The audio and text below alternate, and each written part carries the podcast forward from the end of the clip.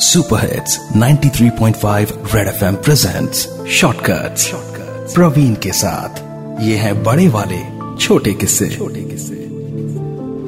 अब मोबाइल और ईमेल के जमाने में काम कम तो हुआ था, पर सरकारी कागजात वगैरह आज भी डाक से ही आते थे।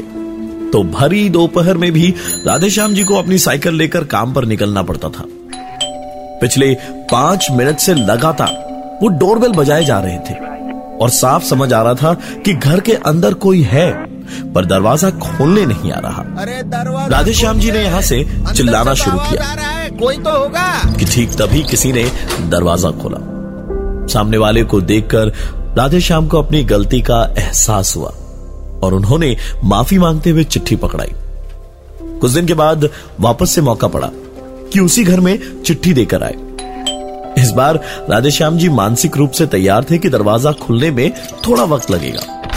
थोड़ी देर के बाद दरवाज़ा खोला और उस आदमी ने चिट्ठी लेकर राधेश्याम जी की तरफ़ एक बक्सा बढ़ा दिया। ये सब की क्या ज़रूरत है? राधेश्याम जी के लाख मना करने के बावजूद भी उन्हें वो तोहफा रखना पड़ा। जब घर जाकर वो डिब्बा खोला तो उसमें एक जोड़ी नई चप्पलें थी और साथ ही एक नोट था जिसमें लिखा था कि आपकी चप्पलें घिसकर पुरानी हो गई है। पिछली बार जब आप चिट्ठी देने आए थे, तब देखा था मैंने। मेरी तरफ़ से एक छोटा सा तोहफा कबूल करें। इसकी कीमत तो शायद कुछ भी नहीं है। पर एक एक्सीडेंट में पैर खोने के बाद अभी व्हील चेयर पर बैठकर मुझे इनकी अहमियत समझ में आई।